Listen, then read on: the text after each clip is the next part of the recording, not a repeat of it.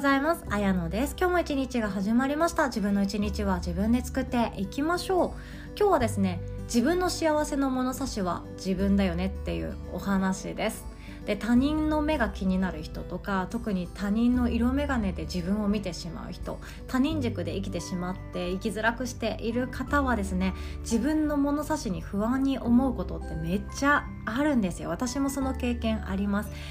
女の幸せってこれだよねとか、20代のキラキラ系女子になりたかったらこれだよねみたいな、ステータスってすごく意識してきてしまった私がいるんですよね。で、そういうところから抜け出すやり方っていうのもお伝えできたらなと思っております。と、本題に入る前に1点だけお知らせをさせてください。私はですね、新しいチャレンジ、そしてすでにチャレンジをされている方のサポートをしたいって思っておりまして、この1年はそういう年にしようかなと思ってるんですよね。で、それに関連したワークショップを開催させていただきます。1月23日日曜日の朝10時半からは幸太郎先生によります講師女子のための IT システムレベルアップ講座ということで、講師女子と言っていますが、幸太郎先生も優しい素敵な男性ですので、男性の方も来ていただいてもうウェルカムでございます。特にですね、自分で一人でこれからビジネスをやっていこうとしている方とか、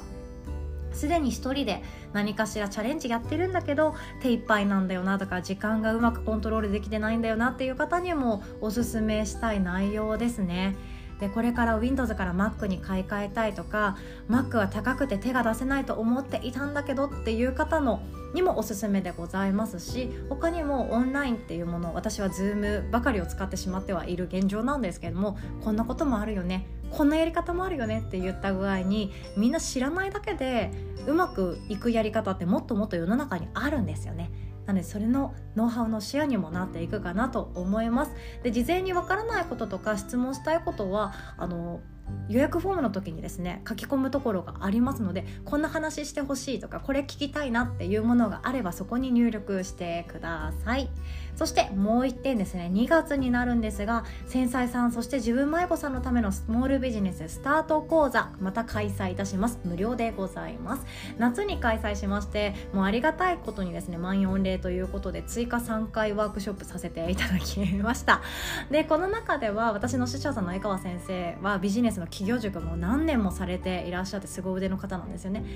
私自身はそういう誰かを稼がせるっていう経験っていうのはまだまだ薄っぺらい方、もう弱小なんですよね。なんですけれども、自分自身で私はどこかにビジネススクールに入るというよりかは実践で何とかしてきたタイプなんですね。会社員を辞めて、妊娠したり出産したり、いろんなところにお引越ししたりもしながら、どこかに学びに行くとか、どこかに稼ぎに行く、パートでお仕事をするとか、そういうことはもう関係なくやらずに今に至っております。中にはもうすんごい失敗しましたよ。失敗というか、いい経験なんですけれども、こういう性格の人にはこれはやらない方がいいよねとか、やってみてもいいんだけど無駄にお金かかるよねっていう仕事って案外あったりするんですよ。例えばハンドメイドの作家さんっていう肩書きだけであれば私もやってきましたし、稼げるなっていう職種の一つになっていくんですよね。でもそれをワークショップという形で開催する、しかも自分の家で開催する、これってある意味いろんな経費浮きそうな気がするじゃないですか。場所代もかからないし、自分の家で開催するから、自分も移動しなくていいから交通費も浮くじゃんみたいな感じになるんですけど、こういうのって落とし穴ありますよね。まず自分の見栄え綺麗にしておかなきゃいけないよなとかで、お洋服ちょっといいの着ようかなとか、メイクこだわらなきゃなとか、お家のインテリアとか清潔感もこれちゃんとしなきゃなっていった具合に、いろんなところに気を使ってお金がかさむ場面ってあったりするんですよね。で、私みたいに周りの目が気になっちゃう人っていうのは、特にこういう人を家に呼ぶっていうお仕事だったり、誰かと対面で会うっていう時はですね、もうストレスも加えてかかってきたりもするので、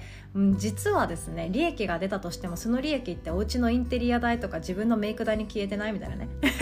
自分のお洋服代に消えてないみたいな、そんなことであったり本当にするんですよ。これ教室業されたことがある方はよくわかると思うんですよね。ヨガのインストラクターされてる方でも、ウェアってやっぱりもうルルレモンとかアロヨガとか着ときたいよねってっていうかそっちの方が動きやすいよねっていうのもあるので、意外とお金ってそういうところに消えていったりもするんですよね。そういう私のいろんな、雑学ではないですけれども経験をもとに今回もお話しさせていただきたいとも思っております。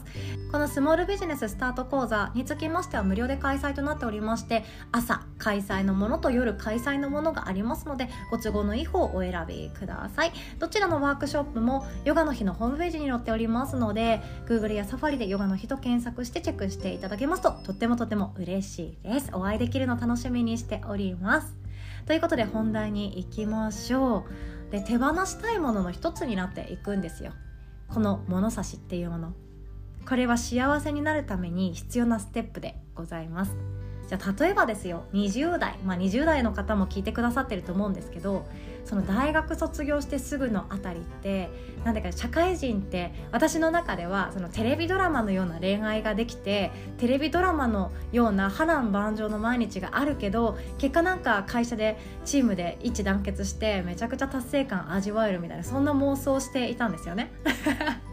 でなんかおしゃれもして友達もなんか楽しくって、で会社帰りにどこか寄って居酒屋寄ってハプニング的な出会いがあってみたいなね、そんなドラマを描いているちょっと私の恥ずかしい妄想もあったりもするんですけど、そういうのって描いたことあるんじゃないですかね。そんな妄想した経験ありません？20代の子ってこうだよねみたいな。でその頃って本当ドラマが分かりやすいんですけど、あの頃の幸せって結構定義っていうものがみんな共感できるものがあったと思います。素敵なパートナー、彼氏彼女がいて、で仕事も一人前になるにはまだまだ遠い道のりだけれども、周りの素敵な上司にも恵まれて、自分で努力を繰り返しながらチャレンジしてステップアップしていく。おしゃれなお家に住んだり、おしゃれなお店が周りに広がっていたりで、仕事自体も大変だけれども自分が少しずつ成長して、そして恋もうまくいってみたいなイメージがあると思うんですよね。で私はこれに思いっきり当てはまっていたので、そうありたいなって思っていたし、それが幸せなんだろうなって思っていたんですよね。でも全然もう違うじゃないですか。幸せって描くものじゃなくて気づくものなんですよね。もうこれ私はヨガをやり始めてやっと気づけた、もう残念女子なんですよ。本当はもっと早くから幸せだったのに、ああでもないこうでもない、会社辞めたら幸せになれる、結婚したら幸せになれる、子供がいたら幸せになれるみたいな、勝手に自分の幸せっていうものを求めて物差しで測っていた自分がいたんですよね。この人はこういう仕事してるから幸せだ、この人はこういう仕事できていないから幸せじゃないとか、そんな形で見てしまう自分がいて、本当情けなかったなって思うんですよね。でこれっていくつになっても起こりやすいです。子供がいないと幸せじゃないかどうかって言ったら全然そんなこともない時代ですよね。で女性が仕事楽しい、仕事やってて幸せだ、仕事がマジで生きがいだって言ってる人を見て、私はなんて幸せな人なんだろう、素敵だなって今の私だったら思うんですけど、多分20代の頃、ぶっちゃけ大学生の頃の自分とかは仕事に生きてる女性ってそれでいいのって思ってたりもした自分が多分いたんですよね。女性らしさって何でしょうとか、男性らしさって何でしょうっていう道徳、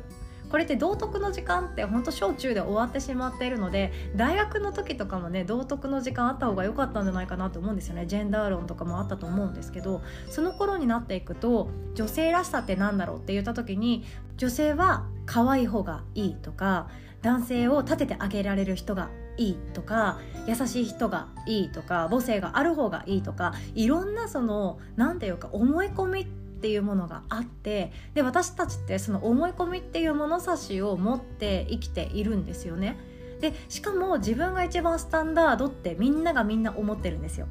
自分のこの価値観がスタンダードで平均値だよねって思っていたり、自分の考え方とか自分の幸せのステータスって言われるもの、これがあれば幸せ、これがなくても幸せっていうもの、それが自分が中央値にいて、これが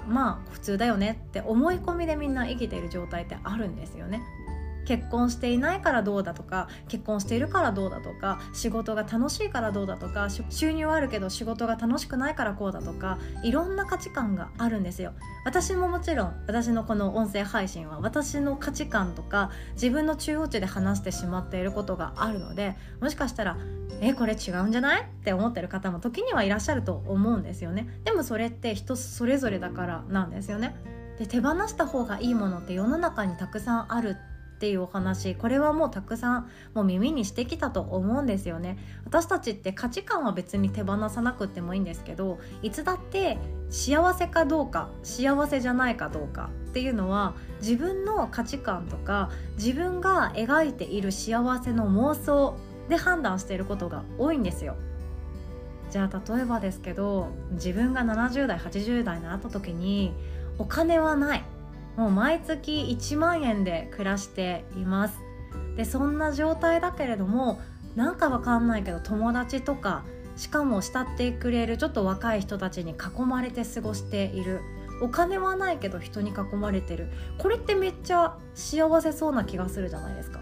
でも人によったらこれが幸せではなくって、お金があって世界中のいろんなところに行ける方がいいよね、こっちを描いている自分の方がきっと幸せだと思うんだよねって思う。いろんな人がいていいんですよね。もう人生100年時代になっています。今やですね、日本の離婚率っていうのは3割以上って言われているんですよね。でもこれって仕方がないと思いません？なんか昭和とか大正とかその明治とかっていうと、結婚っていう形で女性は就職するんですよその男性の家に就職するようなものなんですよね。で、ほとんど自営業のお家ばかりだったので、そのお家を手伝うっていうやり方をしていたわけなんですよね。そう思うと退職するっていうのが離縁っていうものだったので、ほとんどの人はしないんですよね。生きる力がなかったり、女性一人で何ができるんだよってなっていくので、そうはならないんですが、今の女性は強いです。今の女性はたくましいです。自分でキャリアを考えることもできるし、自分でどのタイミングで何をするっていうことも考える選択肢を持っています。結婚だけが全てじゃないし、子育てだけが全てじゃないし、仕事だけが全てじゃなくって、私たちはどっからでもどこから切っても幸せっていうものを感じていいんですよね。結婚が幸せだって思えるのであれば、自分の幸せを大切にすればいいと思うし、子育てが幸せだって思う人であればそれが幸せでよくって、で、仕事に生きがいを持っているっていう方、傍から見たらもう結婚しないよとかね、子供を産んじゃいなよとかね、もっと女の子はさ適当でいいんじゃないみたいな、女性ってさもう結局もっと力抜いていいんじゃないとか、仕事なんてさ二の次でいいんじゃないみたいな意見ってまだまだ私の母親世代はあるんですよ。仕事ってそんなに頑張んなくていいんじゃないみたいな、家事しなよみたいな意見ってもうまだまだ私も言われちゃうんですよね。でも自分が仕事楽しいのであれば、それは正々堂々胸を張って伝えていっていい幸せだと思います。私の幸せは私のものだし、あなたの幸せはあなたのものです。で、そしていつだってみんな自分が一番スタンダードなので、いろんな意見をもらうことがあるけれども、それを上手に受け流す力、これは令和の時代に必須だなと思います。あ、あなたはそうなのね。あ、そうなんだね。なるほどね。へーくらいでいいんですよ